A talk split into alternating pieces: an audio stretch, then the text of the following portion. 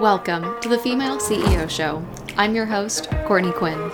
I'm a corporate dropout turned serial entrepreneur with a passion for helping female business owners step into your power and reach your full potential in business and in life. I'm on a mission to empower more women to become their own boss while teaching them how to do it in a healthy, scalable way that supports your dream life so that you're running a business and not owning a business that runs you.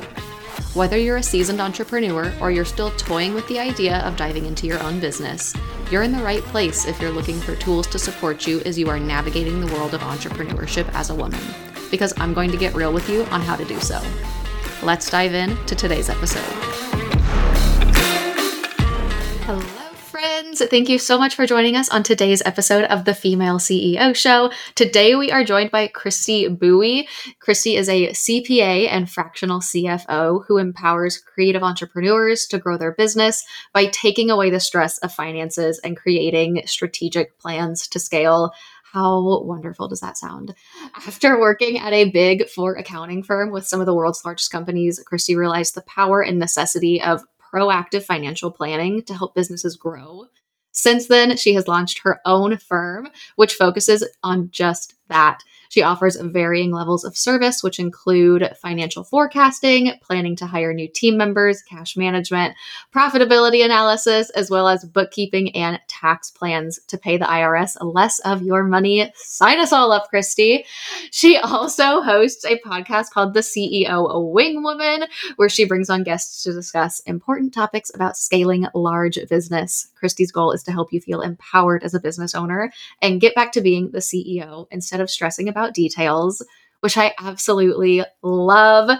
And Christy is going to be giving away a free business blueprint session at the end of this episode. So stay tuned for details on how you can enter that. That is going to be so amazing. And with that, Christy, hello. Thank you so much for joining us today.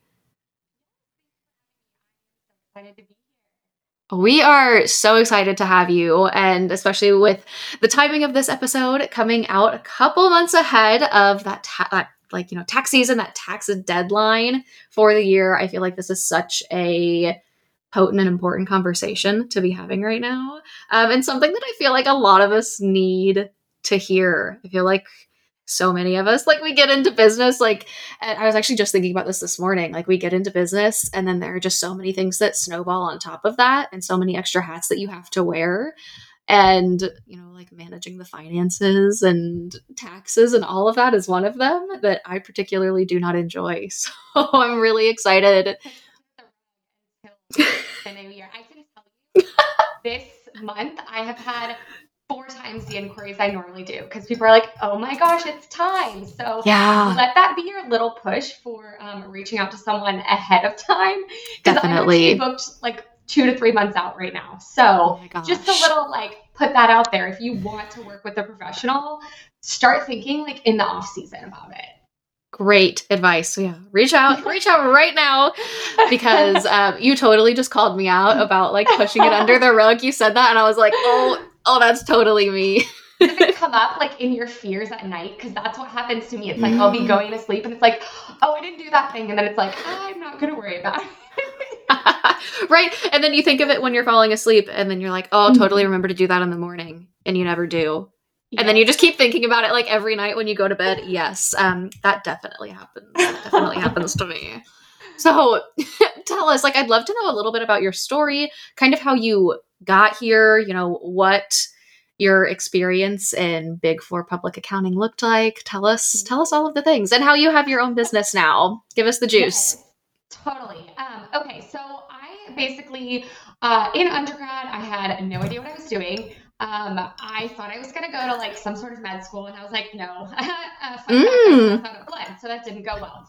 Um, and I was out of college with like a really good business school, and they were like, we have a really good accounting program. And I was like, sure. And everybody around me told me like, okay, accounting is a really stable job. Like you'll never not have a job in it. And at the time, I was like, that's what you want, right? Like, you want a guaranteed paycheck. We got to pay back these like college loans. Great. So I go into this accounting field, and at my college, you're basically like put in a little like I don't know, like a funnel. Like you do your CPA, you get your master's, and then you go to work for one of the big four. Um, so that's literally exactly what happened to me. I was just kind of thrown through this funnel and I was basically told my whole life that it was like if you get one of these big four jobs, like you've made it. Like that's what you want to do. So I like got this big four job and I was like, great, like I made it. This is it. I start my first busy season there.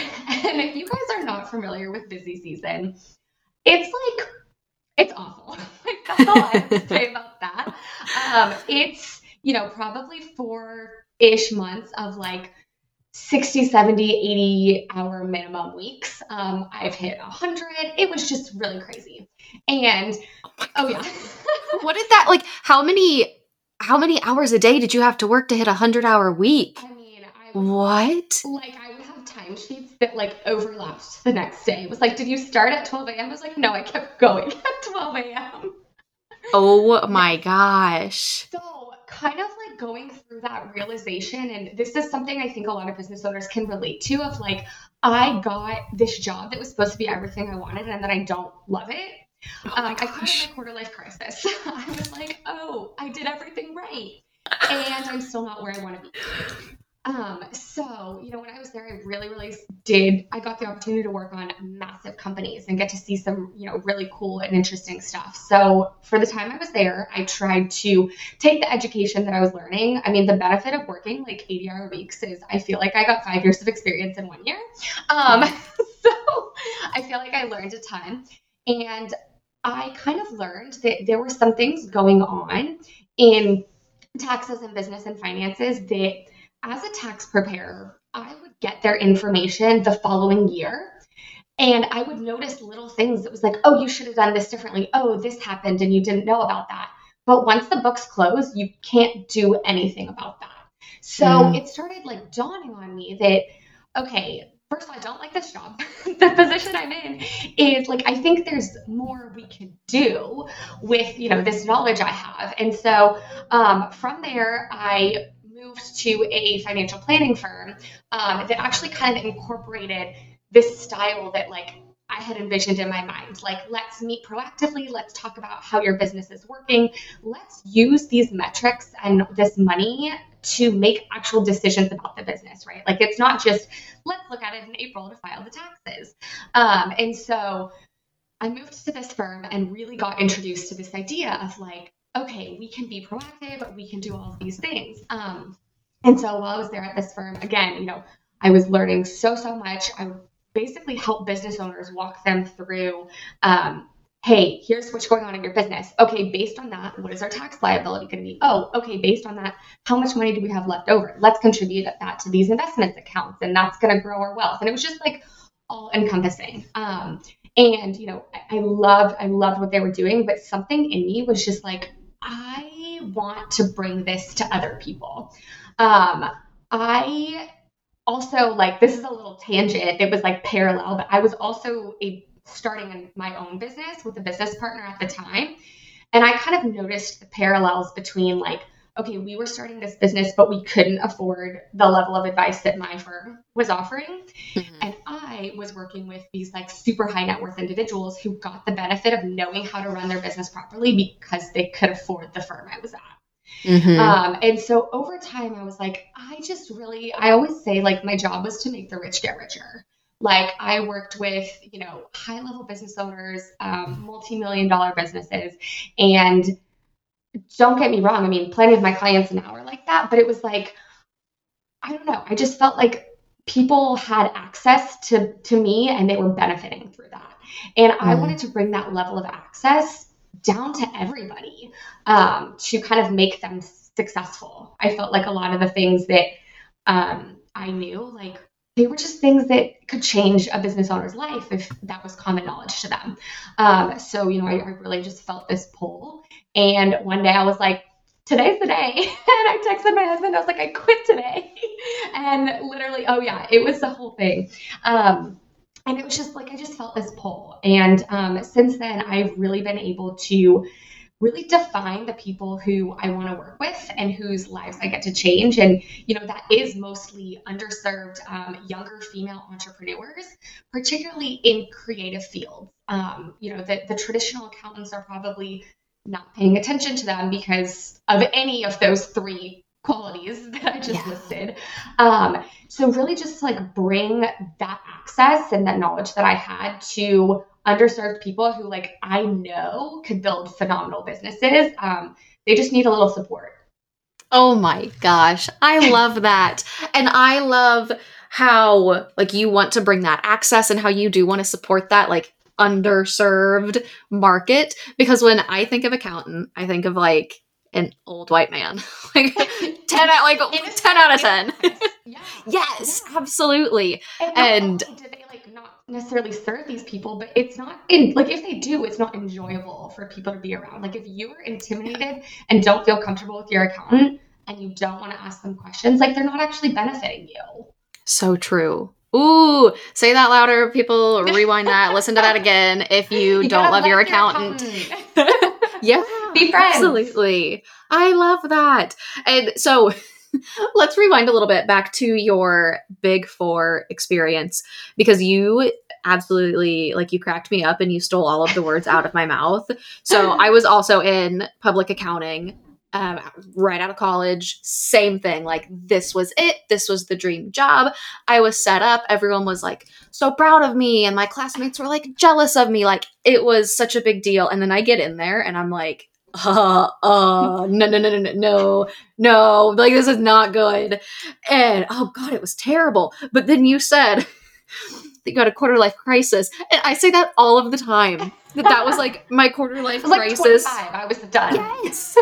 It was ridiculous. I was just like the shell of a human being. My mental health was so terrible from mm-hmm. being in that like really rigorous kind of corporate setting. Like my hours were nowhere near 100 hour weeks like you. That's in that's insane. Well, and it's like so crazy. too. Like people are Yeah. like, I worked 97 hours. And like that's like the like you were proud of how many hours you worked and like just being like this week I probably have worked the most since I opened my own firm.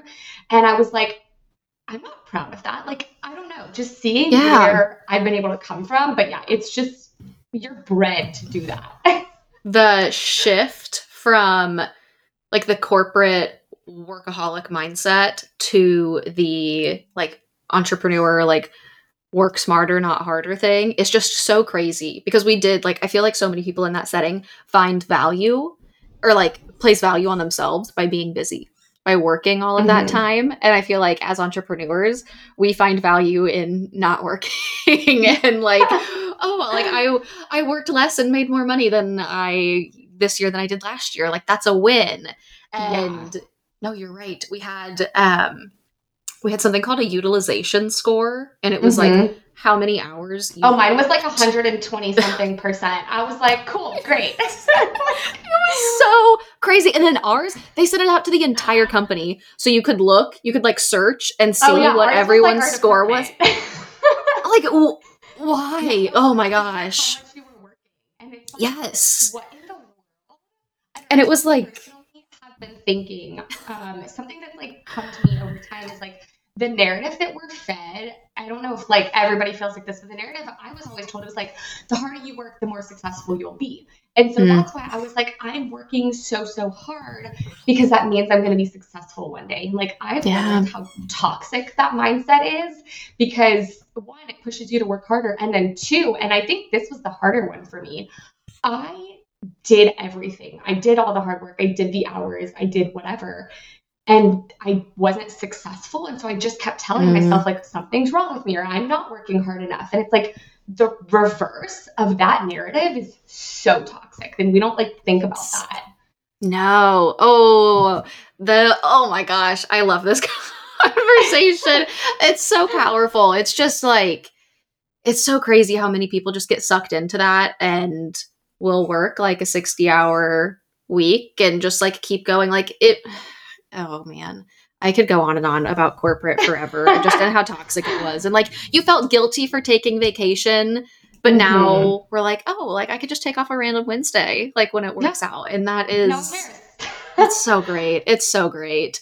So, um, I don't want to. I, won't- I won't harp on public accounting for forever. Uh, that's that's in our past. So, I love how you just like quit your job one day. Like tell us a little bit about like what was going through your mind, like what that looked like where you were just like, nope, like today's the day. I'm done. Hey honey, like I'm I'm self-employed now. yes. So it was something that like was in the back of my brain for a really long time. Mm-hmm. Um, and I would always like casually like mention to people like oh i want to have my own firm one day just to kind of like feel out people's reactions. Like how do people feel about this? Like what's the vibe? Like just trying to you know throw that in there. And so i'd had it in my brain for a really long time.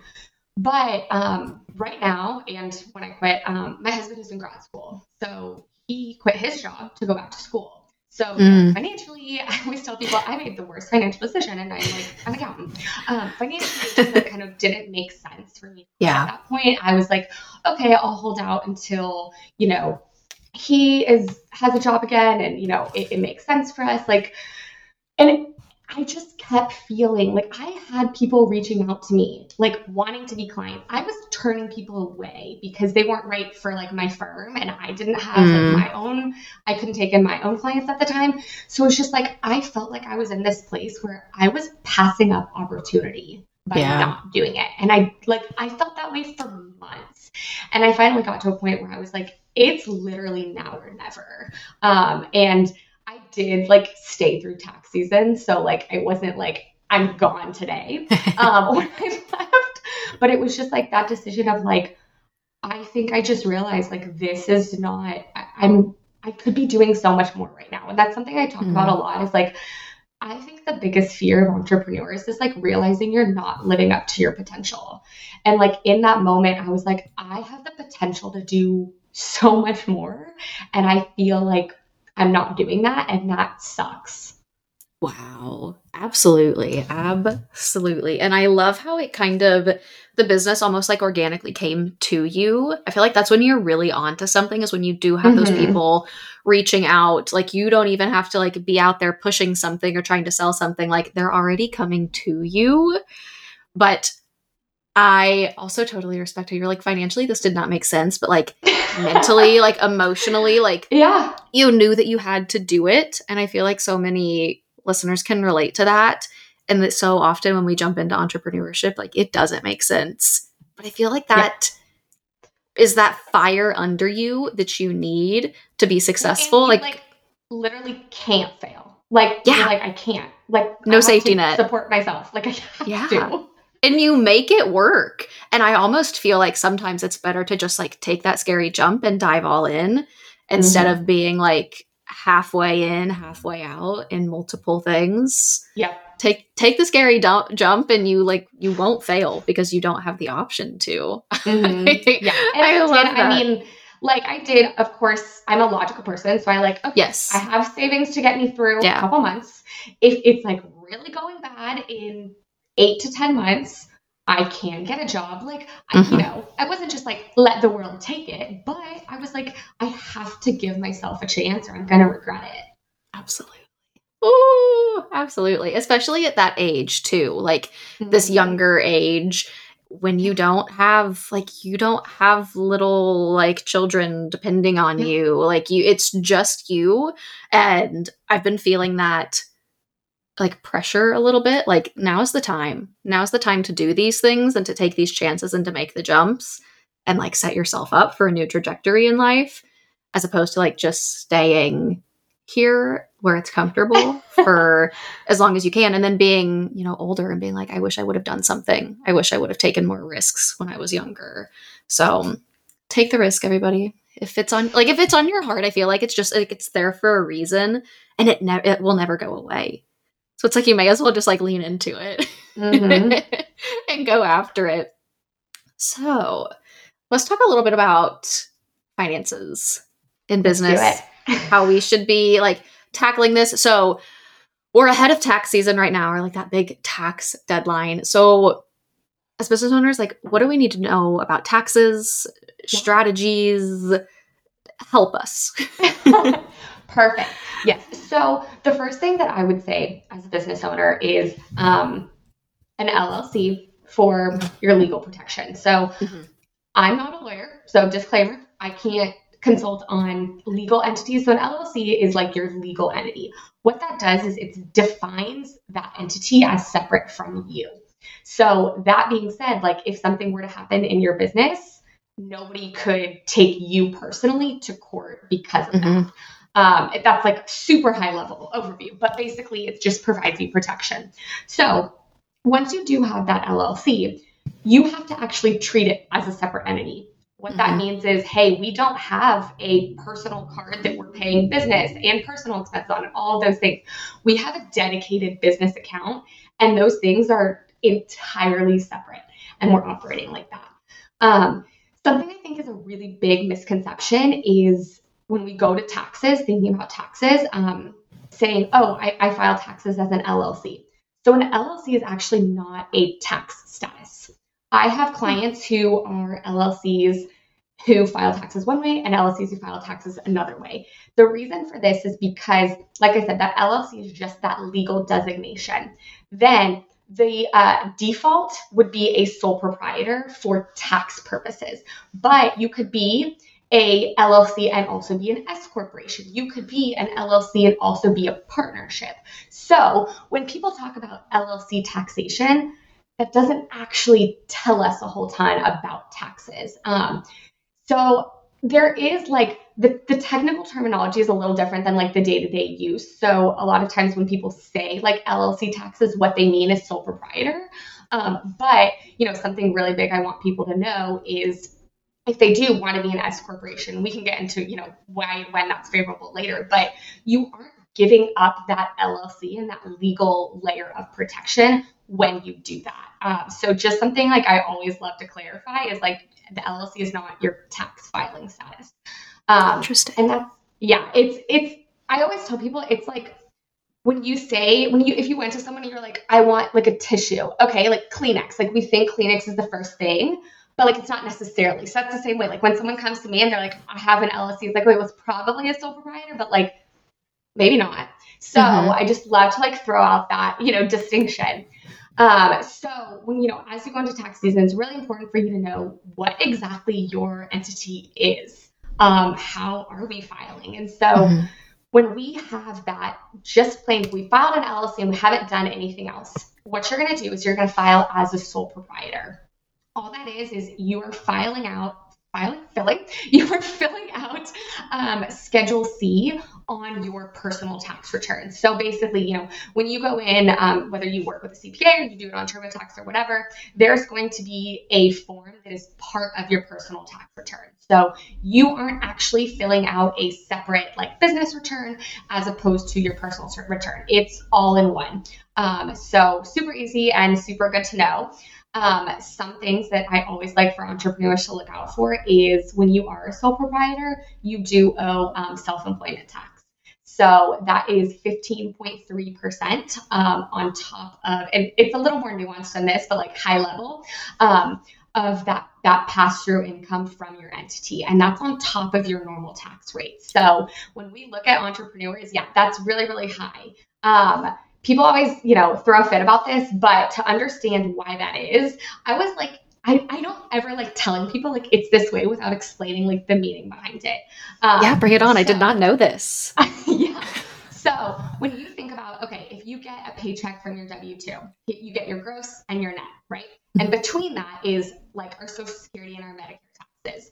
Um, and so when you are a W 2 employee, that stuff is already taken out of your paycheck. So you have your Social Security, Medicare, you pay that out of your paycheck, and your employer actually pays it on behalf of you as well. So those two percent combined sum up to 15.3%. When you are an entrepreneur, nobody's paying that for you, and you aren't paying it throughout the year. So the IRS says, well, we still want our share. So what we're going to do is we're going to tack it onto your tax return. So you aren't necessarily paying, like you're paying a little bit more, um, but the real difference is like for a W 2 person, it's taken out of their paycheck, so they don't feel that hit as much. As an entrepreneur, when you have all of that hit in April all at one time, you're like, oh my gosh, it's a lot. So, really thinking about, um, you know, already we should be setting aside money for this next year and we should be preparing and knowing um, that that's coming up. So, you know, those are really the big things that we want to be knowing going into tax season. Absolutely. So, how much would you recommend kind of like putting away? Like 30% or like should we be putting away like 45%? What does that look like? So, it really really depends and the reason for this is it depends on all of your other sources of income. So, okay. without knowing a client's entire situation, it's hard for me to say because it is incredibly different for a single person in the state of Texas who only has this business income versus somebody married filing jointly whose spouse is bringing in a lot of money that pushes them into a different income bracket in the state of New York where they have state taxes or something. So okay. it's the, the key thing to know is you are actually taxed on your the aggregate of your income coming from all sources and that's what determines your tax bracket so we can't Mhm. just look at your business and say oh well, we have this much coming in from the business i you know we're in this tax bracket that's not really how it works that's why it really changes based on you know are you filing jointly are you you know in this state super super high level what i would do is go to the irs website and look at the tax brackets so you know 22 24 whatever those look like um, add up the expected income of your household. So if it's just you, just look at what you think. If it's, you know, you, you have a spouse, you sell stocks, you have investment properties, whatever. Look at what all of that is going to be and look at what that tax bracket is. Um, then on top of that, I would add maybe 10% for, uh, probably not even that much, but like 5 to 10% for that self employment tax. Um, just because it's not the full 15 because you pay the 15 then you get a deduction again it's very nuanced um, but take that rate add 5 to 10% for um, the self-employment tax and then also go look at what your state tax rate is um, and then put that aside and that should get you more than you need Oh, that's it's awesome. but that's Yes. No, that's great. That's great. That's really, I feel like that's really good advice just to kind of prep mentally because I would so much rather put away more money than necessary Mhm. and be pleasantly surprised at tax time when there's money left over and I can give myself like a little bonus or something as opposed to being like, oh, we don't have enough saved and having to pull extra out of like my personal account or something to be able to cover it. exactly I think that's something very important that likely the more like established entrepreneurs that you're working with are aware of, but those newer entrepreneurs, like please save, save for taxes, put like make a tax account and save Yes. money. And So- if your um like self-employment income is like the full thing you're reliant on, like you don't have, you know, W-2 income, um, you should also be making payments quarterly throughout the year. Um, so putting away, you know, at each of those, so April, June, September, January, that weird dates, but you, you should be putting that away. Um, basically, you could, and it, like I don't say these things to scare anybody. I'm like very anti-tax scare tactics, but you could accrue like a small amount of interest um, that if you don't pay each quarter. But really, the bigger reason is like it's just easier to plan your cash flow if you do that.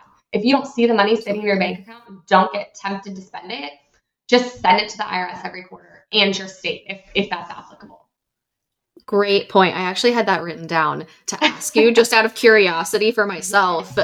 Um, so for someone who, you know, maybe they don't have a CPA yet, but they want to file taxes quarterly, how can they do that? Is that something they can do through TurboTax? Do they need to like print out some documents? What should they do?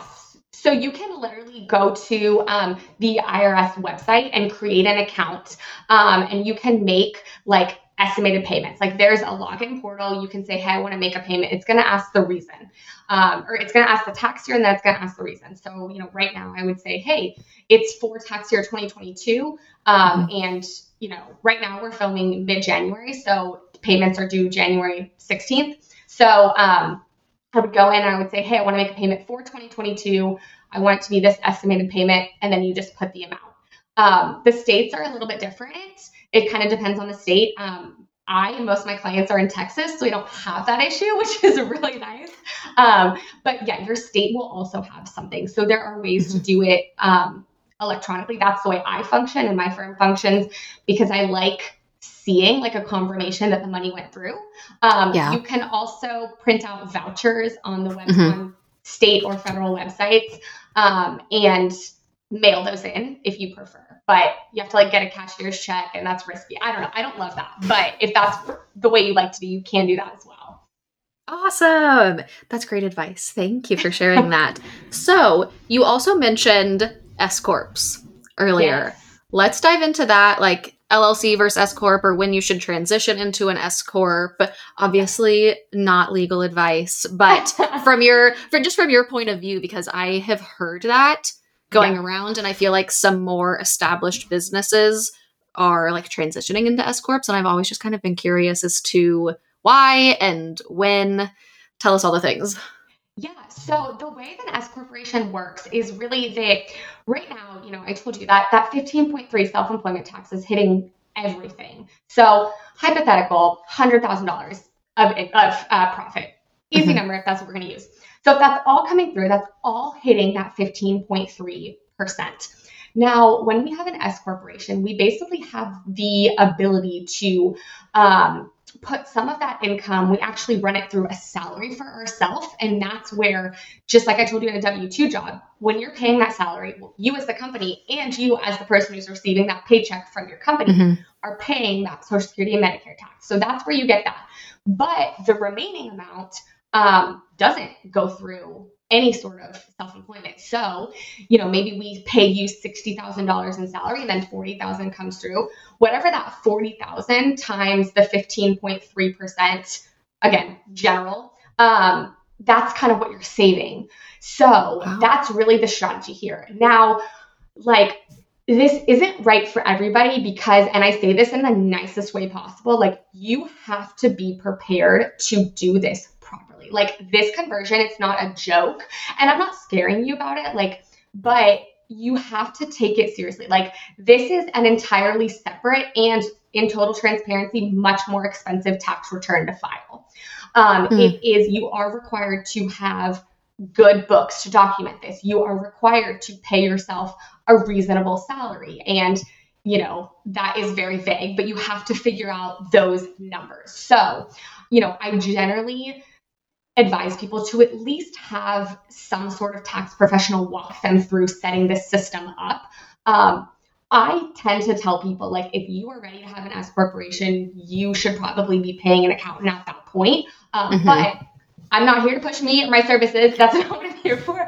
I'm just here to tell you like the savings from that can be great, but you also have to make sure it makes sense to get all these savings plus pay for all the compliance. Um, so where that kind of evens out, and this really, really depends based on industry and you know everything, but looking at about sixty thousand dollars in profit, that's where we see this kind of make sense. Because if we can pay you enough that we're saving that self-employment tax, um, and you know then we're not having then we pay the compliance and then we're still netting positive that's where we start looking at it. But again you know if you aren't ready to be diligent about i have to run myself a paycheck i have to keep my books in good order i have to pay for a expensive separate tax return then you know you don't get to reap the benefits of this basically Wow. Okay, so that's so much more honestly like serious than I had expected it to be. yeah That was I mean, wonderful insight.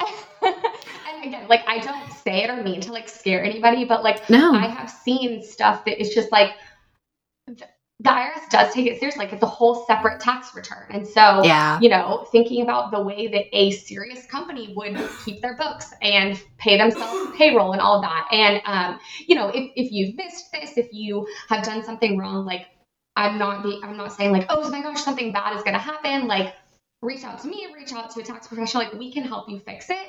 Um, if you don't do it timely, if you don't do it right, like there's ways to fix it. Um, but you know, I, just want people to know that it's not something that like you see on TikTok and you make this fun election and you don't change anything else. Like there are additional steps. Um, and it's basically like the IRS, in order to get this benefit, they require you to comply with these things. Like it's a trade-off. Absolutely. No, I and I don't I don't even think it's like a to scare you thing, but like I don't know, I feel like the IRS is a little intimidating. Like no one wants to be audited, no one wants to be fined and like it is something that does need to be taken seriously and I feel like at a po- sometimes in your business at myself there are times when you're just like oh like you know like this isn't my priority right now because i have Mhm. a million other things on my to-do list so if that can't be something that you can dedicate yourself to or have the finances to hire someone to handle it for you definitely not the right move but Yeah. really and helpful that's just to kind of okay. yeah like that's what I absolutely try to tell people. I'm like, if you aren't ready to hire someone, if you aren't ready for like, that's okay. Like you will be there if you want to be. Like there's Yeah. nothing wrong with that. Oh, I love that. Just kind of some validation for wherever you're at in your business. Like it is it is okay and you it's I don't know, that's the beauty of like having your own Mhm. business is you can kind of do whatever you want with it. But I think knowing those guidelines or parameters that you should be within wherever you're at is really helpful just to make sure that you are staying smart so you don't put yourself in a bad situation. That was so interesting. I did not know any of that about S Corps. Thank you. Um, but yeah, like I love how you said, like if you see this on TikTok, you know, don't just dive into it and do that. Like Mhm. I feel like that is so true of today's day and age because I'm pretty Yeah. sure that's probably where I heard it from, and I was like, oh, interesting. Yeah, so yeah, make make informed decisions. Yeah, there's some great info on there, but like what I tell people, like first of all, it's made to be clickbaity. Like they aren't necessarily trying to deceive you, but like to get your views, they have to be clickbaity. Absolutely. And also, like, in what? How long do you have? Three minutes max. And nobody can explain every nuance or every situation in three minutes. So, like, yeah, just kind of take everything you hear with a grain of salt. I love that. I love that. I feel like we are this generation is just having to navigate such an interesting time of like Mhm. running your own business and having social media, having all of the opinions of others, like just the information overload. And we always hear like, you know, keep your blinders on in your business and just like stay in your lane. But when you're just being constantly bombarded with all of this information and these tips and these hacks, like it can make you feel so scatterbrained or like what you're doing isn't enough or like it's the right thing. So I Mhm. appreciate I appreciate that. I think that's something everyone needs to be reminded of every once in a while. Yeah. So, how let's talk a little bit about like budgeting, Mhm. maybe like how we can prepare a budget, how we can stick to a budget, the Yeah. importance of it. Like, what else, kind of aside from taxes, should we be Totally. focusing on throughout the year for finances in Yes. business? So, really, I would say, you know, a lot of people think of, you know, CPA as being like your point person. Like, people are like, oh, you need a CPA. Like, as a CPA myself, not everybody needs me. And again, I'm okay with that.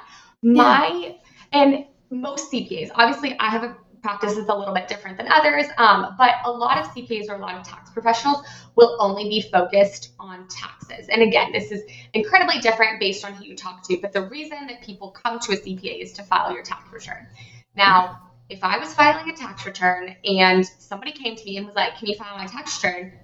Let's think about like, I need information from them, right? So I need your books. I need, you know, what you paid for, what you made, all of that. And all of that actually comes from bookkeeping.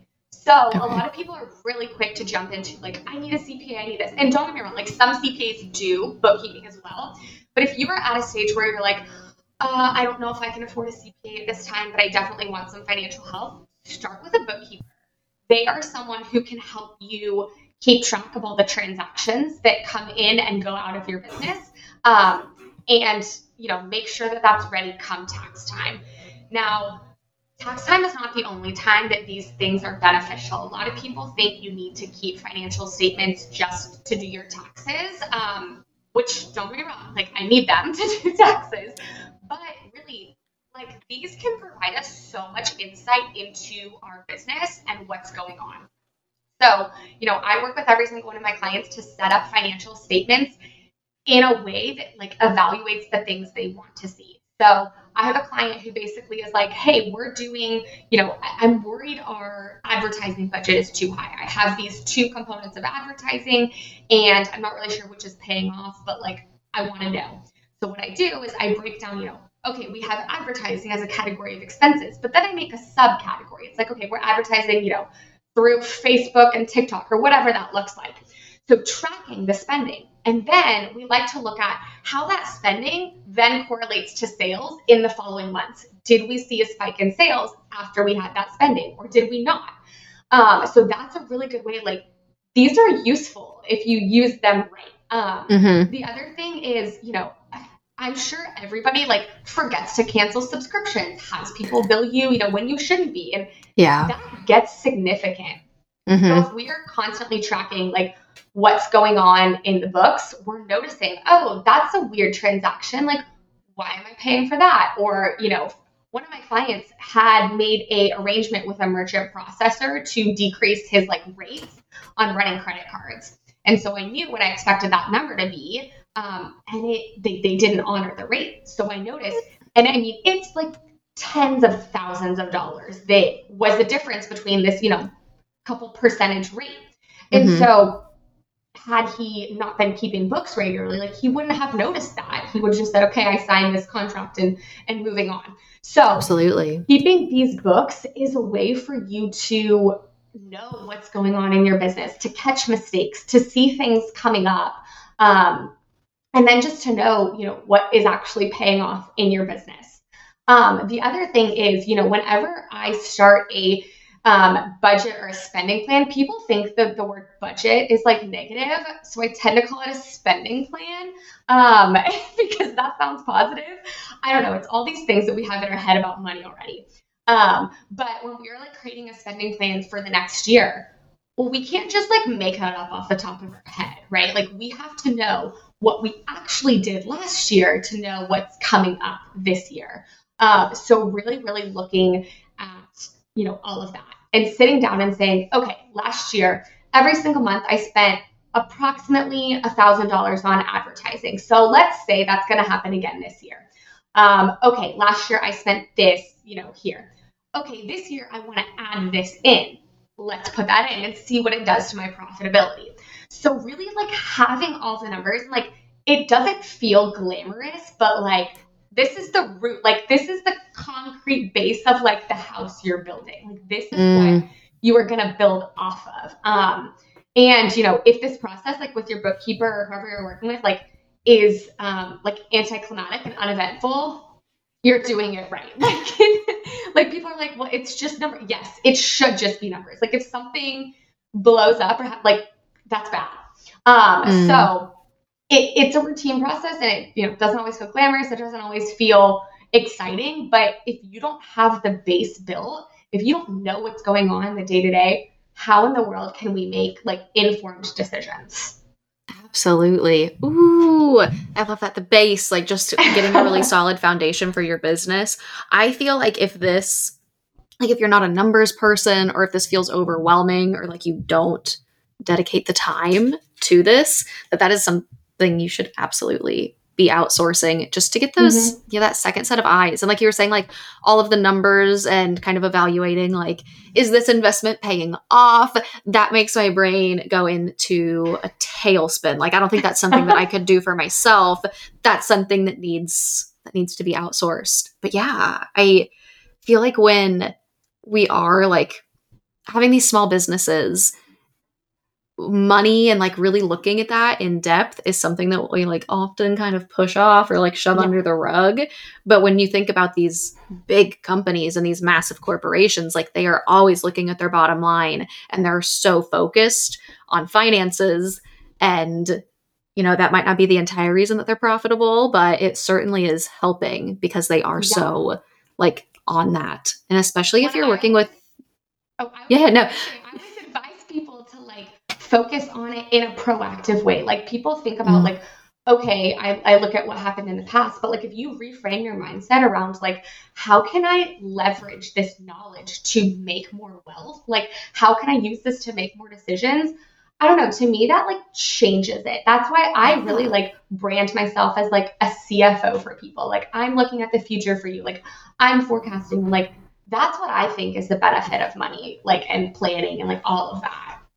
Absolutely. Yeah. Being able to invest and like grow your business and expand. I love that the future focus, you know, not really just looking at like what happened last month and then like, okay, we'll see what happens this month, you know, really like helping yourself forecast for me dealing with my finances and like kind of bookkeeping a little bit. I do it inside of QuickBooks, but I will do it like at a coffee shop. Like I will go take myself on like a little date to make it like a little bit more exciting because otherwise the chances of me just like sitting on the couch for funsies and like opening up QuickBooks isn't going to happen. So yeah, I just like kind of changing the mindset around it, making it something that is fun and exciting or helping you like put away money or think smart so you can make that investment in the coach or yeah. in the like support that you need.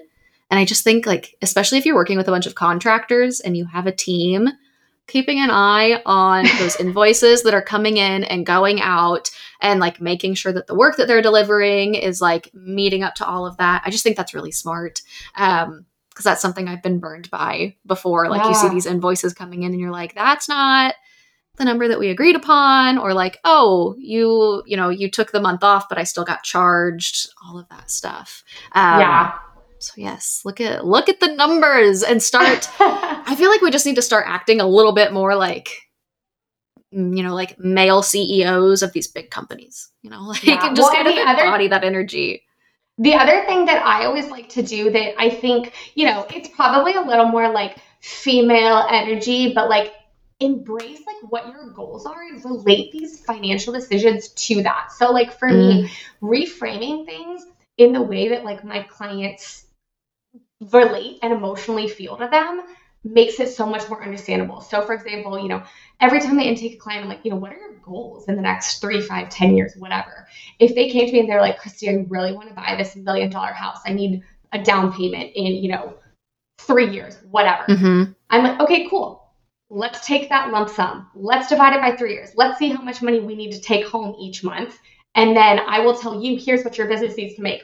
Every time you talk to me, I'm like, hey, you want this house? Like, this is what we're going to do. It's not like I need this money because I tell people, like, money has as much power as we give it. Like, it is, it's a piece yes. It's a number in your bank account. But when you assign something you care about to it, you can either give it too much power or you can give it the power to do exactly what you want. So, you know, so you're saying every single time I work a little bit harder, I'm this much closer to my house, or I'm this much closer to getting to spend more time at home with, you know, my kids or my future family, whatever that looks like. Like reframing it in the way of your goals because I'm so sick of this like ten thousand dollar months on you know on Instagram. It's like so what? Like it that doesn't mean anything. But if it means you know my dream home or more time with my family, like that is a very different story, and hopefully that means more to you and really makes you like okay, I'm gonna focus.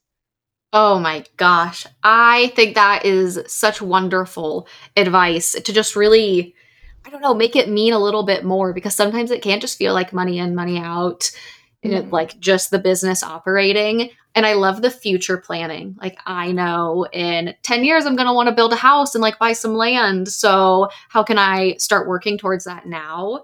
I talk about that all the time, just like focusing on like building your dream life through your business. And I normally talk about it in the terms of like lifestyle, but it, that mm-hmm. pairs with it exactly. Like you want that lifestyle in 10 years, like start setting those little like benchmarks for yourself to work towards it, especially if you're feeling like in particularly not motivated in a month or something like, oh, well, we got the house or like my dream car. I need to be making. But it can much. also be the other way. You know, like you said, lifestyle. Like if I had a client come to me and they were like, I started this business because you know I was in corporate and I was working too much, and I you know have a family I want to spend more time with. And they say I want to make this much money. I'm going to remind them. Well, you said your goal was this to make more money. Like you might have to work more hours, but like let's bring it back to why you started this business. Like yeah. more money is not always the answer. And that's why I always say, like, if it's not related to your goal, like, stop like running on that hamster wheel to like make more money when that's not actually your goal. Yes, yes. I feel like it is just a tsunami on Instagram of like, I, you know, like 10k month 70k month 7 million dollar month like all this stuff that you okay. just it's so easy to get spiraled into and you're like oh well if she's making 10k a month like i need to be making 10k a month but like does that actually serve you and like is that why you got into business does that serve your goals And all of those Instagram posts make me so angry because it's like, okay, cool. You had, you know, $50,000 in revenue. What did you take home? Like, Mhm. how much did you spend? Did you spend $40,000 to make 50 and took home like two grand? Or how, Yeah. like, what does this actually look like? So I know, like, all of the listeners, you will probably see a post about that on Instagram today if you are in some certain industries. So just disregard those. Don't let those put pressure on you because I feel like it is, they're intentionally misleading. Mhm. Like, you wouldn't be saying, I don't know. I could go on a tangent about those Yeah. forever. But there's a reason people are like, I made this much money this month and like don't give any insight into anything else. Same with like ads and programs. Like drop shipping is so big right now. And they're like, I make $60,000 a month off of my store. And I'm like, but you, all you do is run ads to get Yeah. people to your store. Like, what does that actually look like? So just, gosh, everything with a grain of salt. Absolutely everything. Um, but I love that and just kind of using your finances to work towards your goals. And I love how you kind of take that role as the the fire, the reminder. You're like, "Hey, this is what you want. Like our this is what you want. This is what you said you wanted. Like this is that number that we need to be working towards." Yeah. To kind of be like, "Okay, yeah," cuz it's so easy to set these goals and these big dreams and especially when they are that like I want to buy this million dollar house in 5 years, it's really easy to lose steam working towards that goal when it's that far out. I love that accountability that you're able to provide your clients and kind of having someone in your corner. It's like, hey, I'm rooting for you. I know these are your goals. yeah, I think that's so wonderful. Okay, so tell us, how do you balance it all? Like, how are you balancing being a successful entrepreneur while, you know, living the life that you want to live? What does that balance look like for you? Yeah.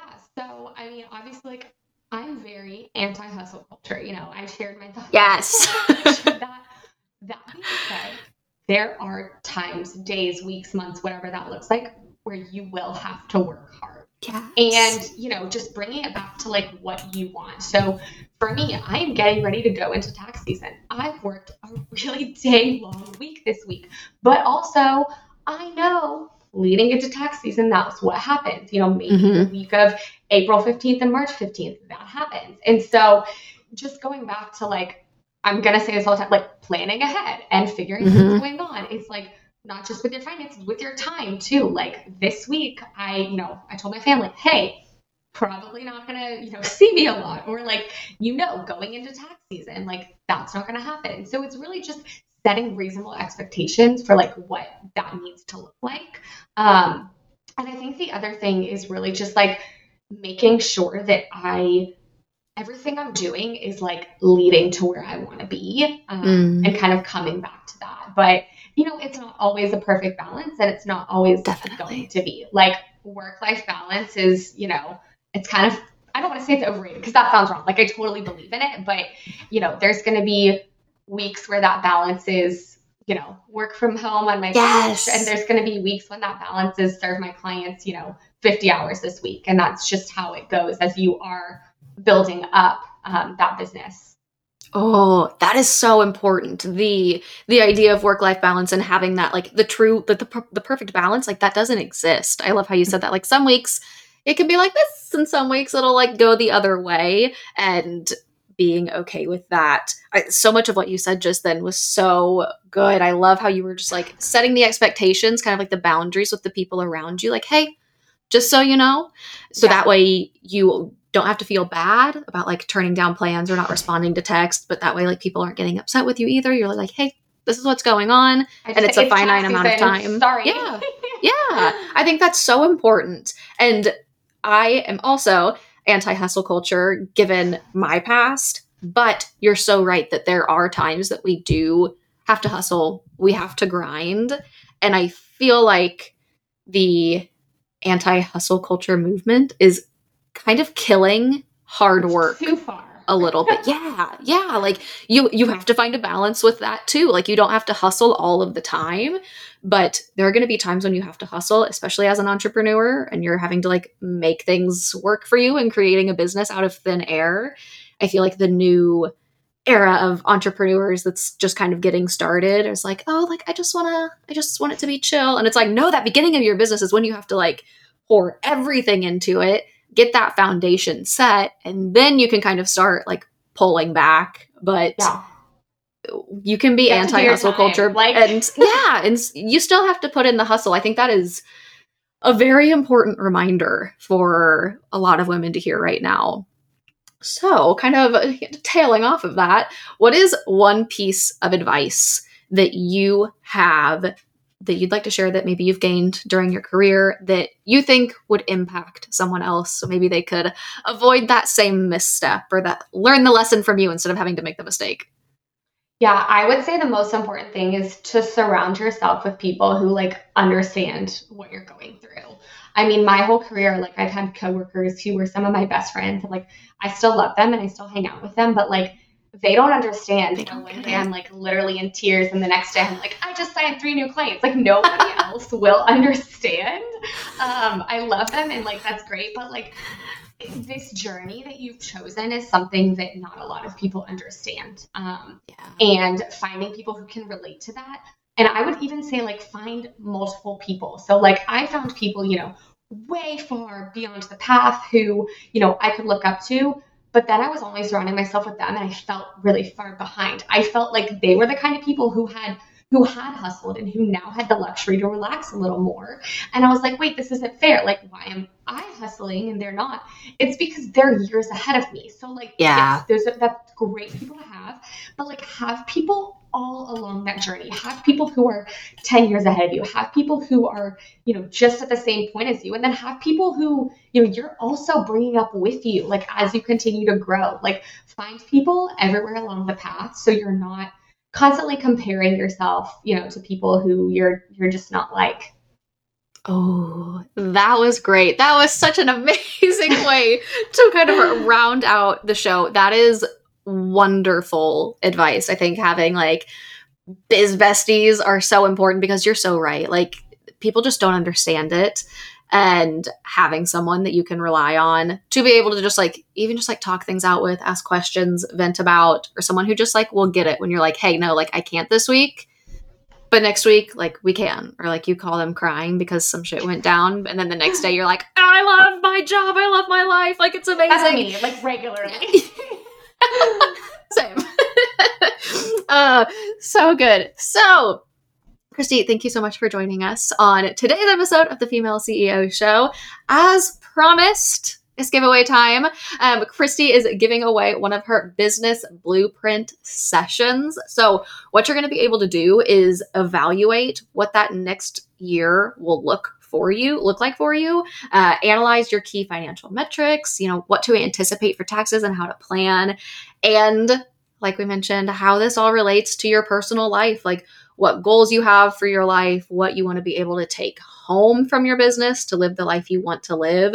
Pretty much anything that we talked about today is fair game to dive into more with Christy. So, what you're going to do, you're going to comment on today's post on the Female CEO Show Instagram um, with this episode clip and make sure that you are following Christy on Instagram as well.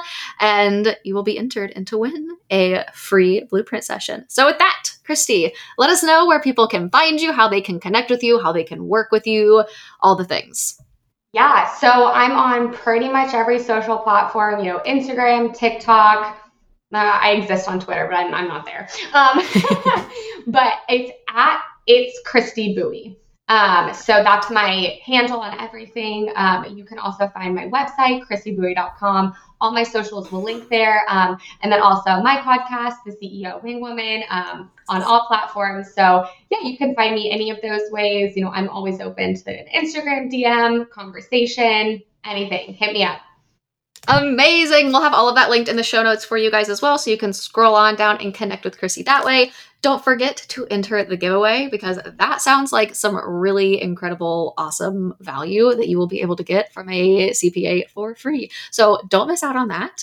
Uh, and with that, thank you so much for listening in on today's episode of the Female CEO Show. Don't forget if you want some free merch and a little bit of happy mail from the Female CEO Show, please rate and review the show, screenshot your review, and email it to hello at femaleceo.show along with your mailing address. And I personally send you a little something as a token of my appreciation for your support. And we will catch you on the next episode.